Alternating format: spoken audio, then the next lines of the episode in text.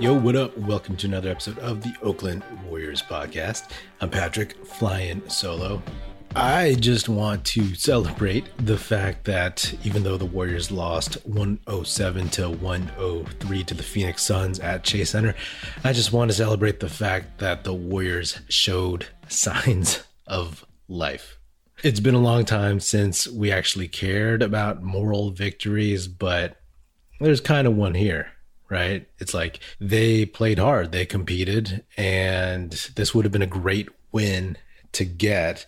But bottom line is they played with energy, and that's something that we haven't seen much of in recent weeks. I think at this point in the season, when it's not so much about the flow of the season, but literally like there's a handful of games left and then the playoffs start. It's looking at the intention that the Warriors play with, right? How they're playing the game. And even though it's a loss, even though it's kind of a painful loss, I wasn't that mad about it. You know, I was just happy to see a good game. For me, you want to see them start playing well leading to the playoffs. Yes, it's a loss to the best team in the league, record wise. But if you look at their schedule, honestly, like if the Warriors play this hard, this well for the most part to finish the season, you know, build some momentum, they could beat Utah, you know, at home. And then Sacramento, the Lakers, the Spurs, and then the Pelicans. They should take all those, especially if Steph comes back for the last one or two games. You know, even if the Spurs and Pelicans are still trying to get into the play in round. There's a net positive, if that sounds weird about this game. They scraped, they clawed, and we saw a lot of good things and honestly some really bad things in this game. Good things start with Jordan Poole, who has just been somewhat transcendent as of late. 37 minutes, 11 for 22, 7 for 15 from three, nine for 10 from the free throw line, nine boards, seven assists, only two turnovers, 38 points. That's awesome.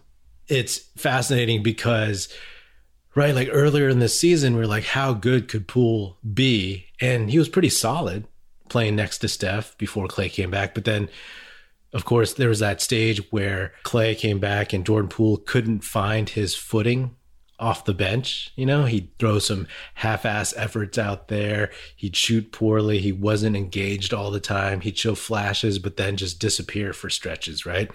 And now that he's back in the starting spot, well, actually, even before then, he just started playing well around the time Draymond announced he was coming back.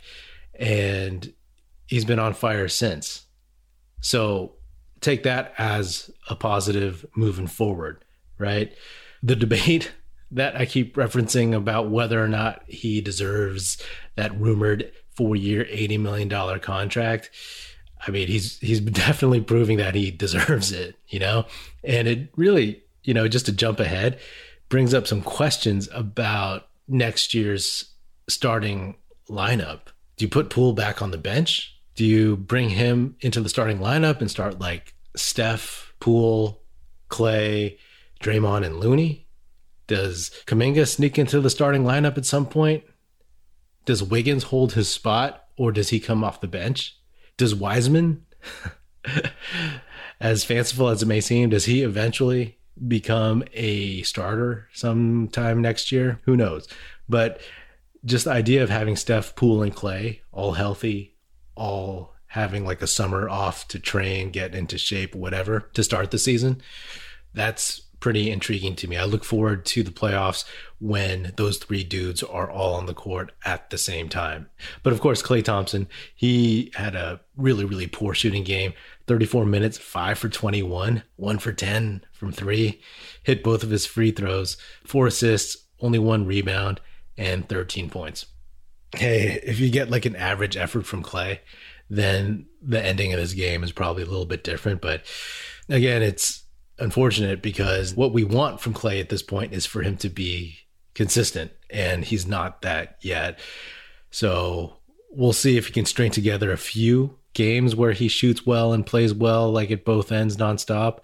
But right now, it looks like he probably will be kind of a hot, cold, on again, off again question mark going into the postseason. Wiggins, Andrew Wiggins, he was a little bit more aggressive, but again, didn't shoot that great. Six for 16, two for six from three, five for eight from the line, eight boards, 19 points. But his effort was good. You know, I'll give him that. And again, that's something like that is the complaint about Wiggins for the most part. So I'll take that as a as a somewhat of a positive. Draymond Green had an impactful game. 10 boards, seven assists, eight points, four for five from the free throw line. So, you know, there are some bright spots and some decent signs here and there. It was interesting though that Kuminga only played five minutes and Moody only got one, and Kerr went with a bench rotation of Bjelica, Iguodala, Otto Porter Jr., and Gary Payton. He's going with the vets, right? This felt a little bit like a playoff game, and so in tight situations, you might see more of that with Iguodala back and Green back and Wiggins out there and Otto Porter Jr. back you might see less of Jonathan Kuminga in the playoffs. I mean, you will see him in certain matchups at certain points, but it was interesting to see that Steve Kerr stuck to the vets to see what they would give, to see if he could secure a win in this one, because they really need a win at some point. It was kind of ironic to me that if you watch the broadcast, I think with a couple minutes left, they came back from a TV timeout and they played some of the coaches talk in the huddle and it was Steve Kerr, and he was basically telling the team play smart. You know, I forgot the exact verbiage, but play smart, and that's how we're going to win this game. And unfortunately, they had a couple bad plays, right? Not smart plays. There was the Draymond Green jumps up in the air. Otto Porter Jr. doesn't cut the right way. He doesn't slip the screen and Draymond throws it towards a three point line or something that just miscommunication and Draymond bailed and had nowhere else to throw it. And that was a turnover. And then there was the one where, I mean, it was bad call, in my opinion. The one where Poole had put the Warriors up by one, and then Klay on the inbounds got called for a foul on Devin Booker, where their arms got locked up. And it looked like, when I rewound it, it looked like Booker had Klay's arm and kind of pulled it over his shoulder, and it was the ref behind Klay who called the foul. So Klay was pretty adamant that he didn't foul Booker and they got pulled, and it seems like it. But just in general, I won't say that was a dumb play, but it's just unfortunate that he put himself in that situation, you know? And then there was that half court three pointer with seven seconds left that Jordan Poole took, and there was a ton of time on the clock. I get it. He thought maybe that Devin Booker was going to foul him. They were down by three, I believe. So, you know, you foul to force the two free throws, which is a smart play. But Poole tried to do the right thing. He saw what he thought was Booker trying to foul him, and then he was trying to get three free throws. But instead, Booker pulled back and Poole hoisted a beyond half court three point shot with like five or four seconds left, which is, again, a ton of time. But he tried to do the right thing. He wasn't backing off the moment. It wasn't so much like he forgot how much time there was or didn't realize. He just made a, a miscalculation there. So you live and you learn. College basketball fans, join the action on the court during the biggest tournament of the year with DraftKings Sportsbook. Turn your team's victory into your own big win. New customers can bet $5 on any team to win and get $200 in free bets if they do. It's that simple. If they win, you win. If Sportsbook isn't available in your state yet, you can still join the college hoops action with DraftKings pools. Everyone can play free pools all March long for a shot at a share of over $250,000 in prizes. Simply join a pool and answer questions like who will make it to the next round, and who will hit the most three pointers. Then track your results. Download the DraftKings Sportsbook app now. Use promo code TBPN. Bet $5 on any college hoops team to win and get $200 in free bets if they do. If they win, you win with promo code TBPN this week at DraftKings Sportsbook. 21 and over, restrictions apply. See show notes for details. But no doom and gloom here, right? Especially after the past several games. I think again, looking at the remaining season, they have a chance to win a few games, honestly, in a row and actually start feeling better about themselves and getting some momentum. Right now, the Warriors are in fourth place. They slip behind Dallas. And I had said that fourth is fine with me because I wouldn't mind seeing Utah in the five spot because I don't worry about Utah as much as I worry about some of the other teams. But but the Denver Nuggets have slipped past the Utah Jazz. and so now the Warriors are looking right now at playing the Nuggets. And the one thing about the Nuggets is I do worry about Nikola Jokic, of course, because he is the defending MVP. And he just seems to have the ability to make his team better, like most MVPs do, right? The Utah Jazz, they don't have that. And I feel okay against Nuggets, to be honest. So that's fine. But we'll see how it shakes out because it's so honestly like tight from three to six, right? The Mavericks are in third, and technically the Warriors are tied, but the Mavericks have the tiebreaker. And then the Warriors are two up on the Nuggets, and the Nuggets are half a game up on the Jazz. So honestly, if the Warriors lose to the Jazz in the next game, then that might help their cause if they really cared as much as I do about seeing the Jazz instead of the Nuggets in the first round. But it's interesting, right? Like I was thinking about this season and you know, like there's a lot of folks out there who think the season is done. And I don't know. We don't know, right? Because we don't know the nature of this team because we haven't really seen them whole. And I think there's two scenarios. In the most pessimistic way is that the Warriors they maybe split the final few games of the season and then they run into a team that is hot or just has an advantage somewhere against them like the Nuggets and they lose in the first round. That would be a very very disappointing end to the season. I don't think that'll happen. I think that the Warriors will get out of the first round.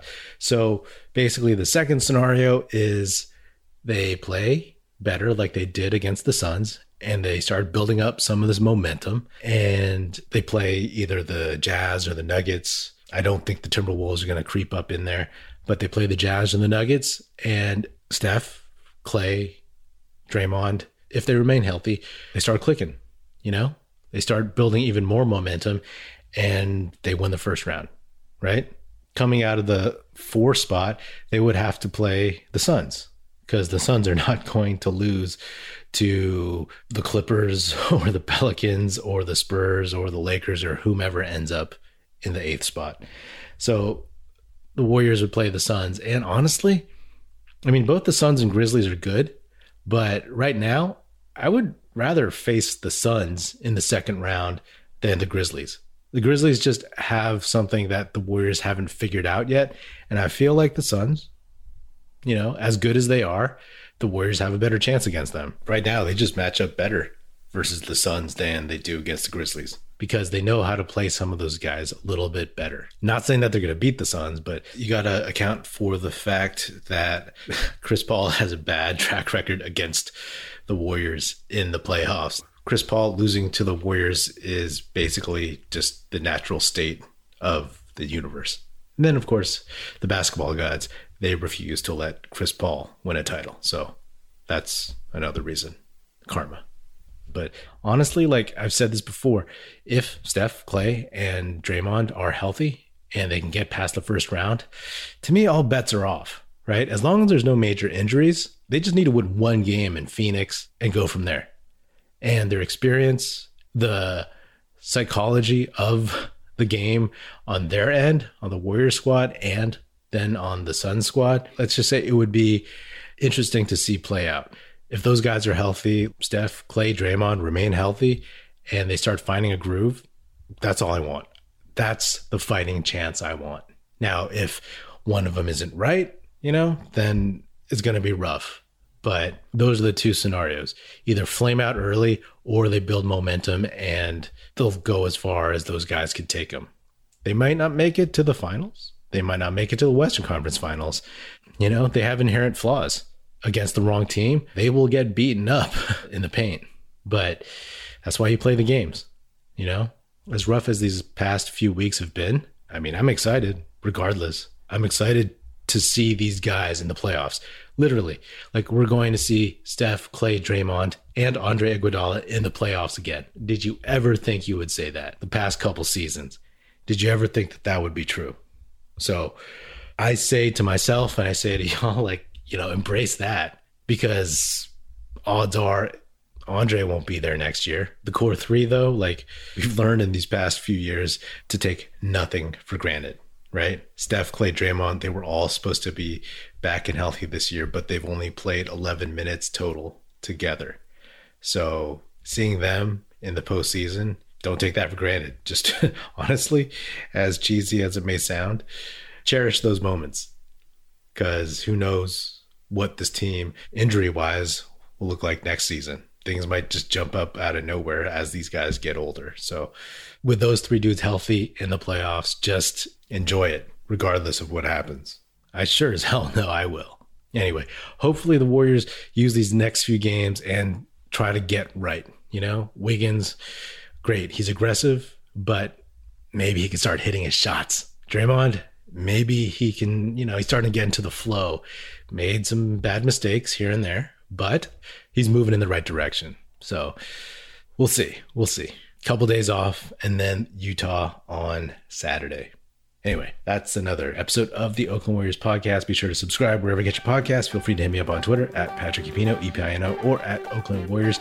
Check out our new YouTube channel the link will be in the show notes. Be sure to check us out at oaklandwarriors.com and be sure to tell your fellow Warrior fan friends to tune in and listen. The Oakland Warriors podcast is produced by National Film Society and is a part of the Basketball Podcast Network. And if you can, please do leave us a five star rating on Spotify and or Apple Podcasts and also leave us a nice review on Apple Podcasts. That would be super helpful. Thanks for listening. That's it.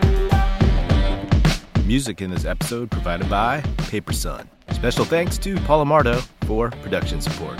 See you next time, and go Dubs.